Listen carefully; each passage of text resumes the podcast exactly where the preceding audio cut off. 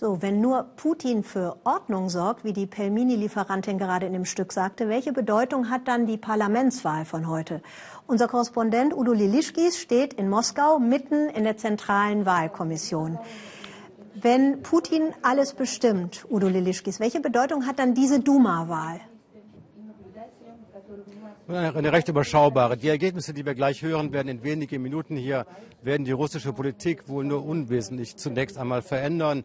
Fast alle Macht geht hier vom Präsidenten aus. Er ernennt die Minister, das sind meist Technokraten, nicht, nicht wie bei uns politische Figuren. Er kann sogar per Erlass regieren, das musste er aber gar nicht, denn die Duma war voll auf seiner Seite. Seine Partei, Vereintes Russland, hatte die absolute Mehrheit. Die drei anderen Parteien gerieren sich zwar als Opposition, sind aber keine, haben fast immer mitgestimmt. Das Ganze hat dieser Duma auch den Spitznamen durchgedrehter Gesetzesdrucker eingebracht.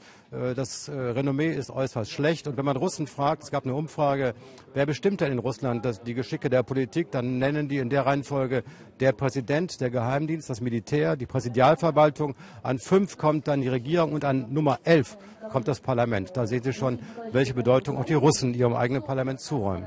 Udo Lielischkies, hat denn das Abstimmungsergebnis von heute, was ja heute Abend noch bekannt gegeben wird, hat das denn für Präsident Putin irgendeine Bedeutung oder ist es egal, wie es ausgeht? Nein, nein, das ist schon ein wichtiges Barometer. Salopp gesagt, muss Putin testen, wie weit sein Popstar-Bonus reicht. Sie wissen ja, er hat diese immensen ähm, Unterstützungsraten von über achtzig Prozent, trotz einer äh, faktisch sehr schwierigen Lage, in die, das glauben viele, er selbst das Land gebracht hat ökonomisch, aber das wird ihm nicht zugerechnet. Und seine eigene Partei hat aber gelitten. Umfragen zeigten vor einigen Wochen, dass sie bis zu zehn Prozent weniger bekommen könnte. Und jetzt geht es darum, gelingt es dem Kreml, ohne allzu offensichtlich zu manipulieren, diese Partei mit Hilfe der sogenannten administrativen Ressourcen doch wieder auf einen äh, höheren Level zu bringen, eine absolute Mehrheit vielleicht sogar. Spannend wird auch, wie die Direktkandidaten abschneiden. Aber ganz schlecht für Putin ist das, was wir jetzt gerade hören, nämlich, dass die Wahlbeteiligung teilweise dramatisch niedriger liegt als noch beim letzten Mal in Moskau um achtzehn Uhr, also zwei Stunden vorher, sogar zwanzig Prozent weniger. Ein Zeichen von Apathie und das kann ihm nicht gefallen. Danke, Udo Lielischkies nach Moskau. Da werden natürlich die aktuellen Sendungen heute gleich in der Tagesschau auch weiter darüber berichten. Dankeschön.